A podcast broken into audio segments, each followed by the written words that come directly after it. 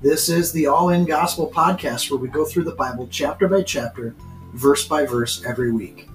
If you like the podcast, go ahead and subscribe or join us at allingospel.com. Enjoy your Bible study. Blessings.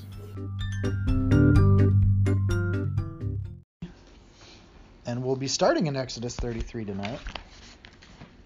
Uh, for context, to catch you up, um, Exodus is, and we have been going through this journey of the children of Israel being pulled out of Egypt and becoming a people of God. And the journey has started with Israel starting as slaves, God redeems and saves them. There's miracles, there's pop, snap, and pop, pop, snap, crackle, and pop as things happen. They make a covenant, God gives them the law.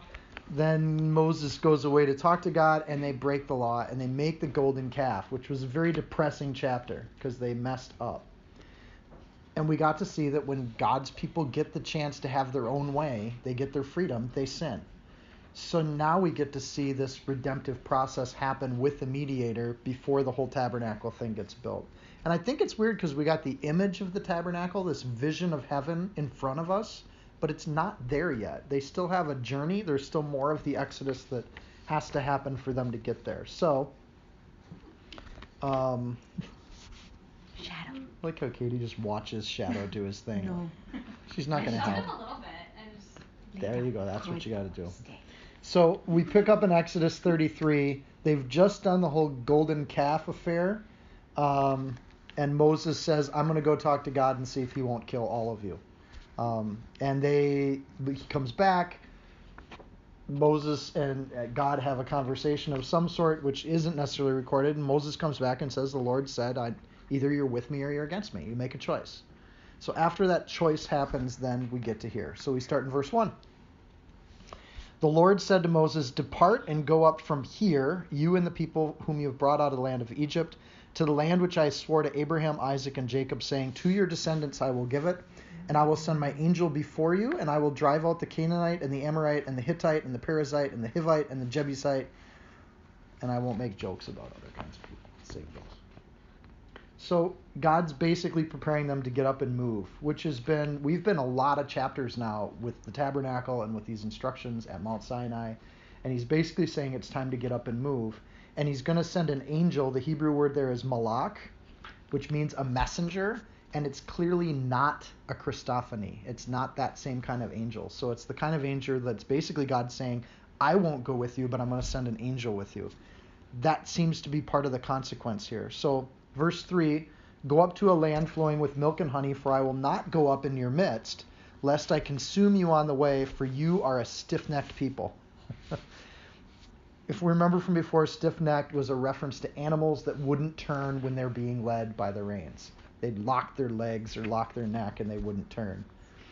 The fact that God won't go up into their midst is the separation that's going to happen between God and the nation of Israel. This is not a good thing. Um, still he's going to show them he's going to prepare the way for them he's going to give it to them they just don't get to abide with him and when the people heard this bad news they mourned and no one put on his ornaments because apparently when they're happy they put on ornaments and when they're not happy they don't put on ornaments so it was a sign that they were not happy that they didn't put on their their ornaments but the plan was god was going to go with them and remember to get to mount sinai they had this cloud that they could see that represented God, and they could see the presence of God with them. So an angel leading the way isn't the same thing, and it's not the same thing. So without God, somehow everything else becomes lesser, and in this sense, it's called bad news. Verse 5. For the Lord said to Moses, Say to the children of Israel, You are a stiff necked people. That's the second time we see that. Um, third, if you count the last chapter. You're a stiff necked people. I would come up into your midst in one moment and consume you. Now, therefore, take off your ornaments that I may know what to do to you. So the children of Israel stripped themselves of their ornaments by Mount Horeb. So it seems like God's basically trying to make a decision as to how to handle the children of Israel that made this golden calf, that broke the first of the commandments. Um, and we see it happen there again. And, and they resist that, that direction from God. God's waiting to see what they're going to do and what, they're, what they demonstrate. The word ornaments, now that that's been used twice, In the Hebrew, that's kind of a trappings or finery or all the like jewelry and adornments. It's not your normal gear that you they're not walking around naked. Right? So the trappings or the ornaments would be things that they would put on like an outfit that would be their best fanciest of gears. The ornaments are the things that they give off here, the things they they slough off are the things that will get donated to the building the tabernacle.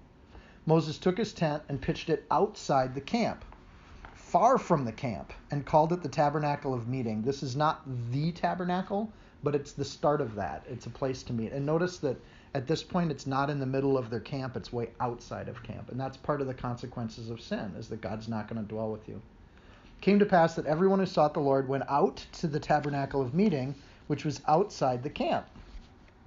So God's going to get to see because for them to go and be in the presence of God now, they have to make a trip. They have to. It takes work to go be in the presence of God. Where if he was right in the middle of the camp, that wouldn't be the case.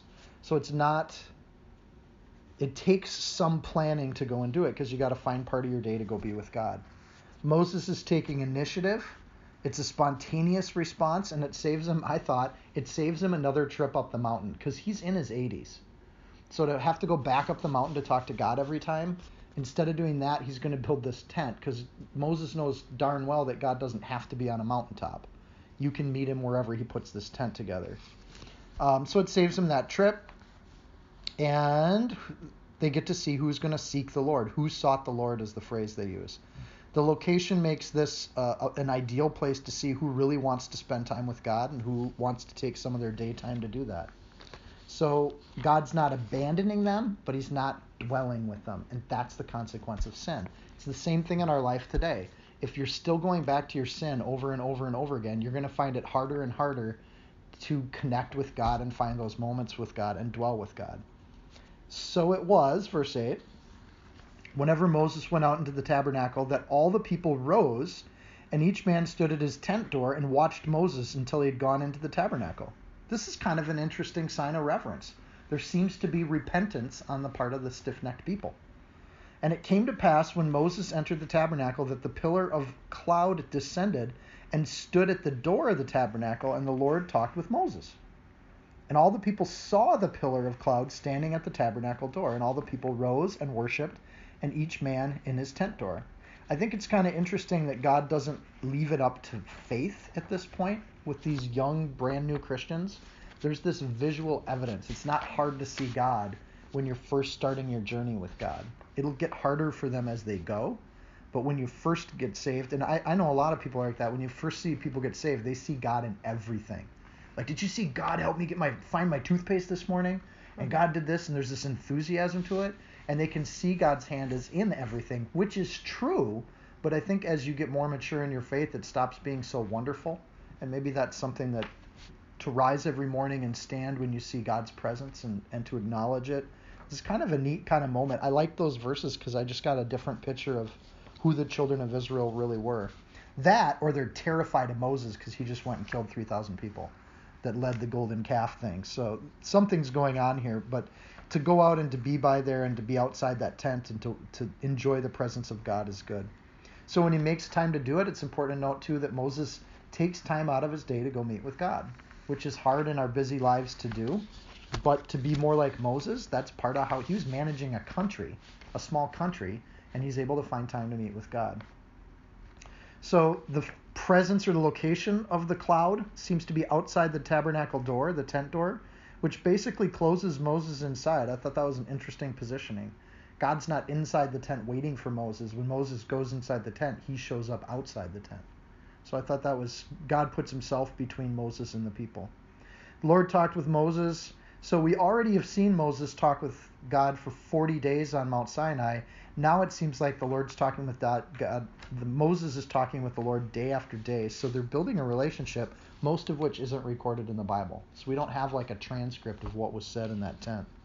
So lots of talking, and we only see little parts of it. All the people rose and worshipped, seeing God's presence. Moses, uh, in Moses' life, causes other people to worship too. So they see the commitment Moses has, and then they reflect that and they model that too. And I think that's kind of with all of us when we see veteran believers, we watch how they live and we tune into it. And I remember when I was a kid, And of course, I'd moved up to the Twin Cities to play football. And I remember finding these this family called the Schumachers. She was the lunch lady, and she always gave me extra portions. All of those bigger guys, she just had a heart for us. She knew we were hungry, so she would always give us extra food, and we liked that. And I don't know how it. I, I think her daughter was in my speech class, and I asked her out on a date, and then the parents said you can't take her daughter out on a date until you come over and have dinner at our house and, and we get to meet you. So I go for dinner at this girl's house and there's the lunch lady. And I was so excited. I was like, it's Donna the lunch lady. And she was she gave me extra portions at her house too. Just, you know, it was a connection thing. Um, and I got to see what this Christian family looked like and how they lived. And it was kind of amazing to me because it was really different than my family and how we lived. But boy, did I tune in because I saw the results of these two awesome Christian people and then their daughters and what they're like. The daughter got upset because I got along and talked with the mom all night. So she got so frustrated she went up to her bedroom. And then Radana and Tom and her little sister and I stayed up and played Risk until like 11 p.m. But she, we never actually went out on a date. She was so furious that her parents got along better with the guy she brought home. But, and of course that didn't help her case at all. I'm way off track. Back on on script. Verse 11 my point with that story is it's awesome when you know people where you can feel the presence of God in their life, or you can see it like the people of Israel could with Moses. And when you see that, you emulate it as much as you can. Verse 11 So the Lord spoke to Moses face to face, as a man speaks to his friend, and he would return to the camp, but his servant Joshua, the son of Nun, a young man, did not depart from the tabernacle. Remember, Joshua had nothing to do with the golden calf thing. He's the guy that gets to continue to be in the presence of God because he wasn't involved in all that. Face to face here is the word panim. I'm going to come back to it again, but when it says the Lord spoke to Moses face to face, it was panim, which means to be in person, to be present with. That's an interesting phrase for a cloud of smoke because the smoke doesn't have a face, or Moses could actually see a face in the smoke or actually meet and talk with someone. If that's the case, then this is a Christophany. So the personified version of God is Christ. Um, so he's making a point of the nature of the conversation. I think the sentence in, in verse 11 goes out of its way uh, to say that this was face to face, and there's even the prepositional phrases a man speaks to his friend. Indirectly, Moses then is probably meeting with Jesus at this point. Moses is going to ask to see God's face in the next few verses, which is an odd thing because here it says face to face. So even talking directly to God Moses still feels like he can't take in the identity of God, right? Because he continues to ask for more of God's glory and his presence later, um, even though he's talking to him. Um, but there's this face-to-face thing where you see does feel like he is talking to a part or a person of God. John 14:9 says he Jesus says to his disciples, "He who has seen me has seen the Father." And Jesus would talk to his disciples face to face, and then they want to ask more about the Father. And it's a really similar situation if you think about it. They're talking to Jesus, but they know there's more to God than this personified version of God. Joshua, son of Nun, is a rising star. This is, I think, the third time he's been mentioned, and he just gets mentioned offhand, but clearly he's kind of moving up in the ranks. Every time he gets mentioned, he's doing something a little more with a little more responsibility. So this is a young man who just serves and helps, and he continues to rise through the ranks. And I think for young people, that's probably encouraging. Um, and at this point, his faithfulness has been what keeps him in this position where he's one of two people that hang out in this tent. Um, so be as close as you can for that clear calling. And I think that's something with Joshua. You don't see a lot of ambition with Joshua, yet he will lead this nation at some point. You really just see somebody who's willing to change out the oil and do these kind of jobs and wait upon the Lord and don't part from that. Verse 11 Then Moses said to the Lord, See, you say to me, Bring up this people, but you have not let me know whom you will send with me. Yet you have said, I know you by name, and you have also found grace in my sight. Now, therefore, I pray, if I found grace in your sight, show me now your way, that I may know you, and that I might find grace in your sight. And consider that this nation is your people. Okay, Moses' prayers are amazing, aren't they? I read those prayers and I think I could pray that. That's not a complex prayer at all. It's just as one talks to their friend. And the grace with which he does it is just wonderful. Moses in this prayer, if you break it down, tells God what God already said. So he's preaching or praying God's word back to him, and then he makes his request, right? And he's basically asking it for two things. One, be shown the way, and the way could either be the way in general or the way actually to the promised land. Interesting that a prince of Egypt and someone who'd lived for 40 years out in this area, I'm thinking Moses actually knows the physical direction to get to the promised land, right? Because he lived out here. So when he says, Show me your way, that's a different kind of, it's not necessarily a physical way. It's a way to get there that's the way God does it. And then he wants to find God's grace. So God, he appeals to God um, Moses wants to ask in sincerity for what most believers ask for all the time, which is, Lord, I want to get to know you. Show me your way. Um, God says, I know you by name in verse 12. Moses asked for what these other believers should do in verse 13, which is to be shown the way. That's pretty bold to ask that of God. And God welcomes that boldness in prayer. There's no reproof for this kind of. You know, some people would say, and some of the commentaries said that Moses is being really brash or like irreverent in the face of God here. And I didn't I don't read that at all. You might, and we can talk about it when we're done. But I don't read irreverence and I don't see that God reprimands him at all. In fact, I see God honoring that kind of prayer. What I take away from that is give God your honesty before you give him fancy and flowery prayers. Just talk to God and give him tell him what you want and be honest with him. And I think in at least in our generation, the church is pretty good at that. Um, we have uh, we have shed a lot of the uh, ornamentation around prayer and whatnot. And the purpose of all this is to know Him. So verse 14, and He said, this is God talking back to Moses, and He said, My presence will go with you, and I will give you rest. That's not what Moses asked for. Did you notice that? He Moses asked for His grace, and God answers and said, I will give you my rest, as though they're the same thing. And I thought that was interesting. From God's perspective, His grace is our rest. And then he said to him, Well, that's interesting. Who's the he there? This is Moses then talking to God, right? If your presence does not go with us, do not bring us up from here. For how then will it be known that your people and I have found grace in your sight, except that you go with us? So we shall be separate, your people and I, from all the people who are on the face of the earth. This is an interesting interchange between God and Moses, right? So God says, I'm going to send my angel with you. And Moses is basically complaining, I don't want that. We want you with us. And if you're not with us, then your glory doesn't get shown. This angel's glory gets shown. You see the prayer he's asking for there? That's it's not good enough to just have God lead the way with a messenger or angel. Moses wants God himself to be in it. This sent me spinning this week. What if everything we plan maybe it's even inspired, like it's a good thing with a small g, but it's not a God thing. And if God's not in it, look at how Moses says, we don't even want to move if you're not in it. Like it's not worth it. And, and anyways, I just thought about that a lot because we all have our plans, our agendas, our things we're working on in life. But if God's not in it, Moses would rather just sit and wait until God was ready to be with him. To know God is to feel his presence and be at rest. We saw that in verse 14. Provision and peace is really the God's gift to us. God promises to go with Moses singular. I will go with you. and notice how Moses in verse 15 changes it from the singular to the plural. So in verse 14, God says, I'll go with you, Moses. We'll hang out in this tent. And then Moses goes, If your present doesn't go with us, don't bring us up from here. This is the heart of a leader. It's not about Moses anymore. He's really taking care of his people.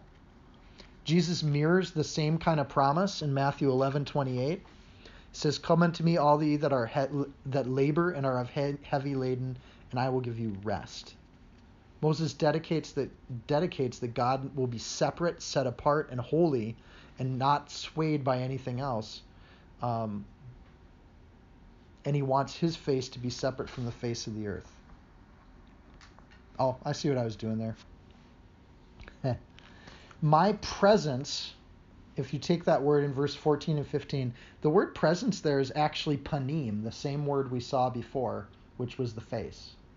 And he's basically saying another way to translate that is my face will go with you, right? Because it said he met face to face, and we saw the word panim. The other place we see that word panim is at the end of verse 16 where it says the face of the earth. is the same word again. So, literally speaking, in this p- passage, Moses is contrasting I'm either in God's face or I'm in the face of the world. So, we'll have to, the contrast is super clear in the Hebrew because it uses the same word. So, if you were a Hebrew reader reading that passage, you would see what was going on there.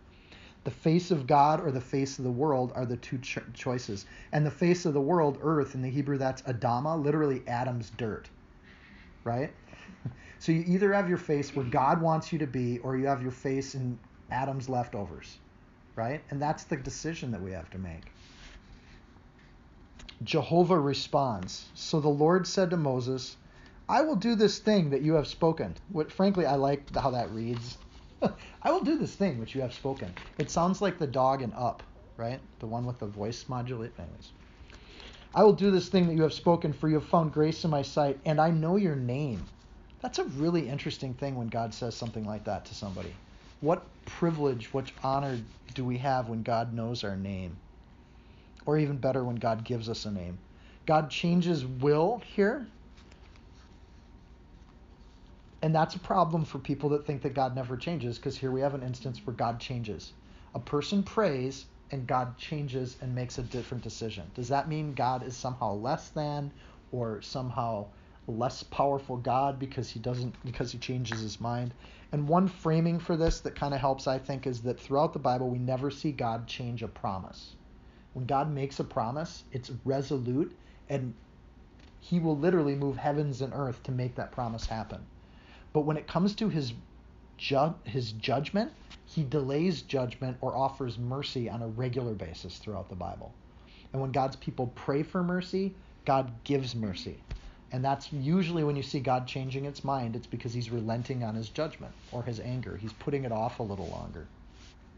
A good example of that is, of course, uh, Jonah, when he basically, you know, goes into Nineveh and, and God stays his wrath and his anger. And remember, Jonah gets upset because he knew God's character and he's like, I knew you were going to forgive these people. And Jonah didn't want the Ninevites to get forgiven. He was angry that God gave him forgiveness. But Jonah knew God's character so well that he knew that God relents on his judgment all the time. It's what God does, right? And in the face of a golden cow, you'd think judgment is coming. And in this case, he relents and he backs off. Moses in verse 18 then comes back again, which I think is one of the greatest prayers in the Bible. And he said, Please show me your glory. What a cool hunger that Moses has for God. At this point, Moses has matured beyond me. Like, sometimes you relate to biblical characters, but now you got this thing where God's in the presence of God already, and he has the audacity to ask for his glory too. Knowing that God's power is amazing and infinite, right? But he hungers for more of God, and in that sense, I want to be more like Moses. So, seeing him face to face, there's this cloud outside of his tent He's got two manifestations possibly that we've seen already, and he still asks, "Show me your glory." He wants to walk then by not by faith but by sight. He wants to see it. Moses knows that God is bigger than just the manifestation he can see right there. This is huge. It's like Peter asking to walk on water, right? Peter knew there was more to this. He knew there was some more power to God, and I think God honors those bold prayers because God is that powerful. It's truth. And when we ask for things that are true, God actually respects that. So, another way to say that glory, the word glory in the Hebrew is kavod, which means another translation or another way to say that it's it's it means the weight of something, the impact of something. It's interesting prayer when Moses says, "Please show me your weight," and he's not calling God chunky. He's just saying, "Lord, I want to see your impact. I want to see you move and do things. I want to see your glory make these people a shining light on the earth. I want people to talk about you, not about the children of Israel. Show me your weight. Show me your impact. When we abide with God, that's the thing that gets addictive. So addictive, like, and this is the fun part about being a believer. You just meet people throughout your life, and the people we know that are like former addicts literally stop doing drugs and go to Bible studies every night to get off the drugs, which seems like it doesn't make sense but then they testified that's what got them off drugs is that they wanted to see the impact of god in their life and that was so exciting that it actually started to replace some of those other things so you meet these people that are like i I met the Lord Jesus and I stopped drinking and doing narcotics in the same day and I've never gone back and it's been 20 years. And how do you deny that kind of witness? You're like, okay, if that's the case, then that's amazing. It defies all biology. And they're like, oh, yeah, it was kind of rough for a couple months, but yeah, I just study the word and I like to see what God's doing. And that's so exciting. And that's what God's asking for that powerful fulfillment that fills the gap of excitement and enthusiasm or, or joy that we have in life. Um, that we see what God's doing. And that's the kind of prayer that I think we see in this chapter. We should be praying for that. And then he said, verse 19, I'll make all my goodness pass before you. Oh, this is, first of all, these last few verses are theologically like, you got to just sit on these a little bit. I will make all my goodness pass before you, and I will proclaim the name of the Lord before you, and I will be gracious to whom I will be gracious, and I'll have compassion on whom I will have compassion. Which is God saying, I'm going to do as I please. My goodness is an affirmative answer, but it's not, again, what Moses asked for. It's like they're playing word games with each other. Here's what I will give you I'll give you my goodness when God asked for his glory. Right? See the shift? So God's either equating goodness with glory or he's giving Moses what he deems to give him, which is what he's trying to say in the second half of the sentence. God doesn't show him his justice, he doesn't show him his power, he doesn't show him his wrath, he shows him his goodness. And that's how God wants to be seen because God is good. So he gives Moses what he needs, not what he asks for. Uh, we know in other places in the Bible that the fullness of God's glory causes people to like crumble, right? In fact, most people can't stand when they see the power of God. They fall to their knees instantly. Um, and we see that happen throughout that, that that sort of power is something that maybe we don't necessarily want in our current state. Jeremiah 31:14 speaks similarly for God about his goodness, and this is what God should want. I will satiate the soul of the priest with abundance, and my people shall be satisfied with my goodness, says the Lord. That's what fills us up. We know God is good. We see what he does in our life and it's it's amazing. I just talked to uh, someone from my extended family today and they're still like trying to figure out life and how to get through this next stage of their life. So they call me up. I don't know why they ask us. It's not like we figured this stuff out.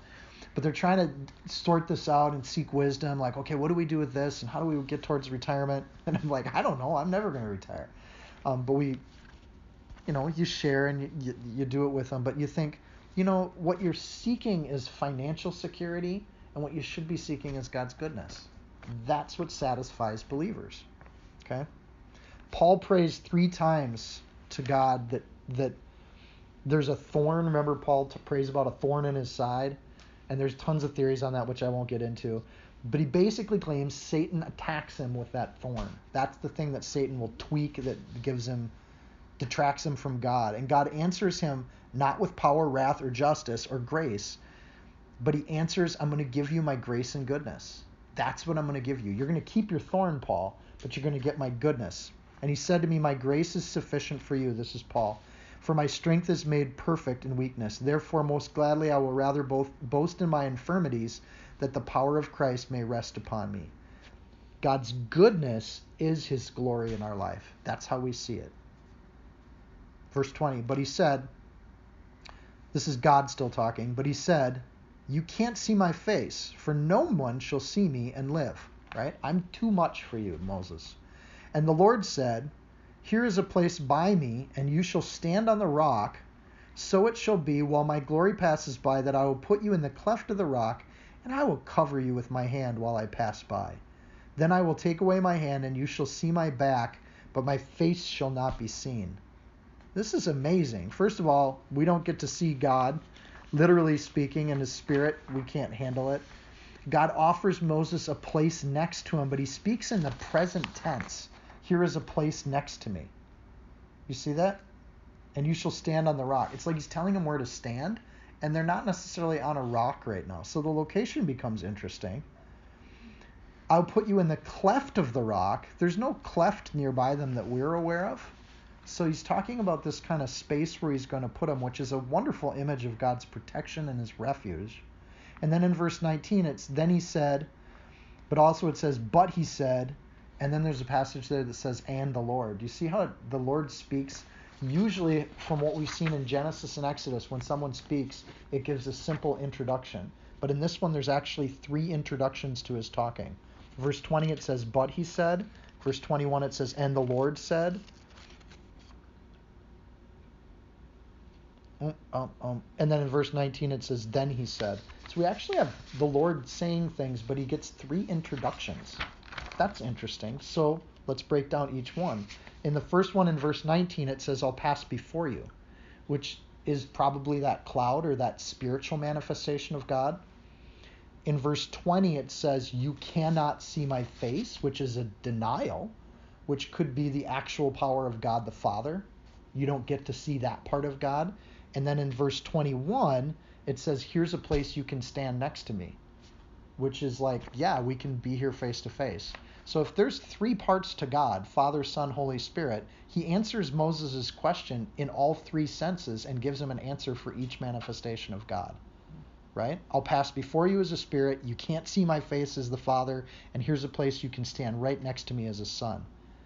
And those of you that are Bible scholars know that Moses did stand next to Jesus which is something that got the disciples super excited because they were reading Exodus and then they see Moses standing next to Jesus. So you shall take a place on the rock. Before I get to that passage, though, in 1 Kings 19, 8 through 18, if you write that reference down, this is Bible study for later. Some people believe that this is the spot where Elijah met with God too, on the same spot by Mount Sinai. And Elijah is the only other person that kind of gets to see the manifestations of God Remember, that's the passage where God passes as the wind, and Elijah says God's not in the wind. There's an earthquake, there's fire. God's not in the earthquake, he wasn't in the fire, but God showed up as a still small voice right next to Elijah. Remember that? Same spot. Okay, that's one theory of this. So, assuming as God is outside of time, and through the entire New Testament, there are two people that got to see God's glory in any manifestation or form. That's Moses and Elijah. Now I want to go to the New Testament and read Mark 9 because this passage suddenly goes, oh my goodness, this is amazing. So, Mark 9, verse 2. Most of you are just clicking there now. Okay, I'll just read it because I don't hear pages flipping. Unless you want me to wait for you. Go forward in your Bibles.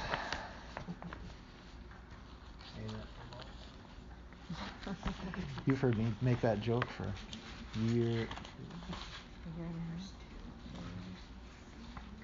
So, Mark chapter 9, and in verse 2, I'll pick up there. Now, after six days, Jesus took Peter, James, and John and led them up on a high mountain apart by themselves. And he was transfigured before them. First of all, we don't know where the high mountain was. It's just they could have taken a long journey. Six days, you can get anywhere in Israel in six days by foot, right? So it, you could even be at the foot of Mount Sinai if you didn't take the uh, Children of God route to the Holy Land. If you just kind of went straight, you theoretically they could have made quite a journey to get to a place like this. It could theoretically be the same spot. Um, and this is where Jesus transfigured before them. He shows his glory, right? His clothes became shining, exceedingly white like snow, such that no launderer on earth can whiten them. First of all, I like how Mark writes because he adds details like that. Nobody could wash clothes this clean. And Elijah appeared to them with Moses, and they were talking with Jesus face to face, panim, right there.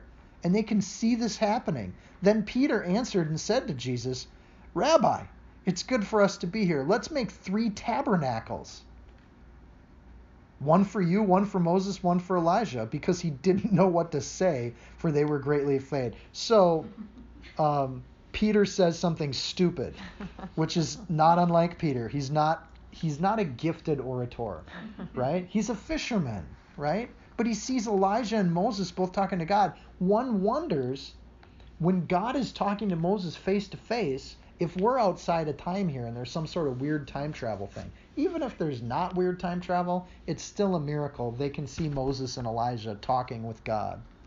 And a cloud came and overshadowed them. Do we see a cloud in Exodus? Yes, there's a cloud right outside the tent. That's the other thing. There's already a tent that's been made for Moses. So Peter's like, Peter. And a voice came out of the cloud saying, This is my beloved Son. Hear him.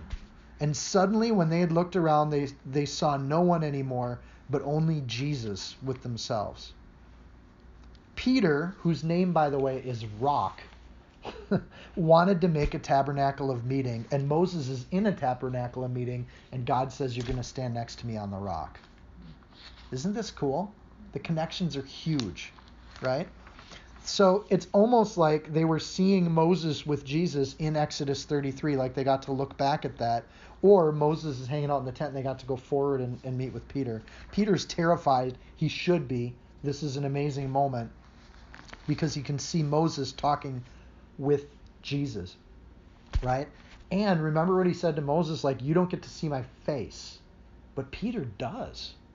Peter gets an honor that Moses didn't even have. And Peter's just a fisherman who asks really dumb questions, right? And what a grace, what a goodness that God allows and shows. So a cloud came and overshadowed them is happening at the same time when God promises Moses that my glory is going to pass by you. You're going to be here in this moment. You're going to see it, Moses. Moses isn't allowed to see the face of Jesus, God's face, because the incarnation hasn't been timed yet. And to Moses, there's a veil. Just like in the tabernacle, there's a veil. You don't get to see everything, Moses. You shall see my back. back is the weird word in the Hebrew. It's not an anatomical part of the body. God's not saying you can check out my backside. That's not what's going on here. Back means hereafter behind or after effect. It's like the trailers to a movie. Moses, you get to see the trailers, but you don't, or not the trailer, that's the intro, the credits. You get to see the credits, Moses, but you don't get to see the movie yet. That's not for you. You're going to see the after effect of my work, not the before effect. That's an interesting kind of thing. So one imagines that Jesus is facing Peter when he talks, if he's even a couple steps in front of Moses and Elijah, literally Moses is looking at the backside of Jesus, the after effects of the work of God. Shadow. We don't get to see the full glory of God either. The full glory of God blinds Paul on the road. It undoes uh, uh, Isaiah. It drops John to the ground when he sees it in, in Revelation, right? Like a dead man. So the glory of God becomes this overwhelming thing. We are not God. We don't get to see the full story. We often get to see the after effects. Billy Graham used to say, I don't ever get to see the wind, but I can see the effects of the wind. Right? I don't get to see sound, but I can see the I can hear the effects of sound on my ear. And that's one of the things with God. We don't get to see God with our eyeballs, but we get to see the effects of God, the impact of God. It's what God it's what Moses initially asked for. I want to see your impact. And God says, You're going to get to see my after effects. So he grants him that request. In part, Moses has already been seen God's glory. He can see God's glory in creation. He's seen the people of Israel get saved. He can see the stars at night with no light pollution, right? But Jesus, God's true glory on earth in the history of the world, it's still yet to come. And Moses doesn't get that when it does come, we get to see it really clear. And John 1:14, this is why these gospels were things that people got killed over initially. You can imagine what this sounds like to a Jewish reader when they read in John 1:14, and the word became flesh and dwelt among us, to tabernacle among us. That's the promise of Exodus, right? And we beheld his glory, the glory of the only begotten of the Father, full of grace and truth. When John writes that, he's making the claims that everything Moses asked for is getting fulfilled. We can see the effects of the glory, the trail of God's hand after it's done. So, where God gets to be face to face with Moses, as Jesus will be, Moses is ultimately given this request, or granted this request fully at the Transfiguration. So, God fulfills his promises. In the same way in our lives, we often don't get to see everything God's doing.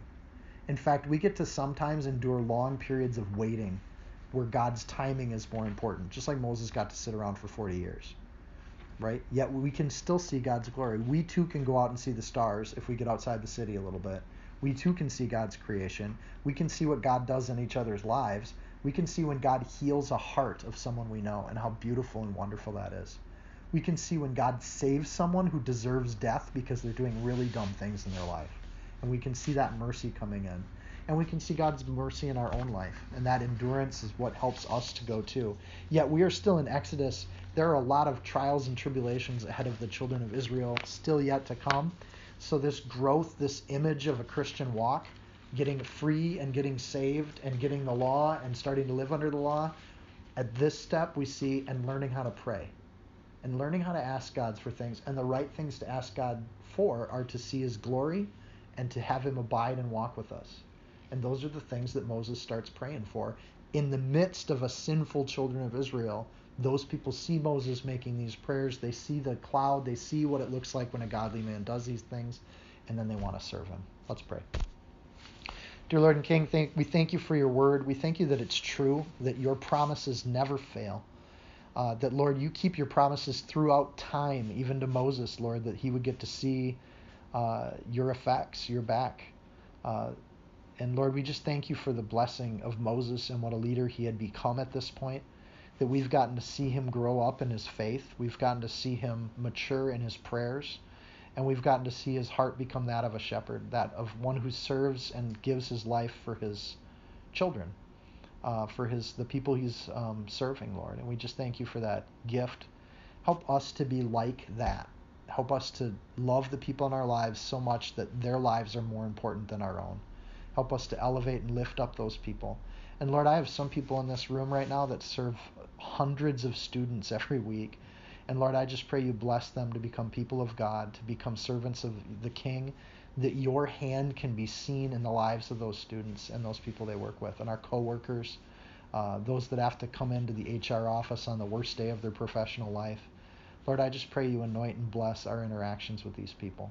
Help us to be people of God, servants of God. In Jesus' name, amen.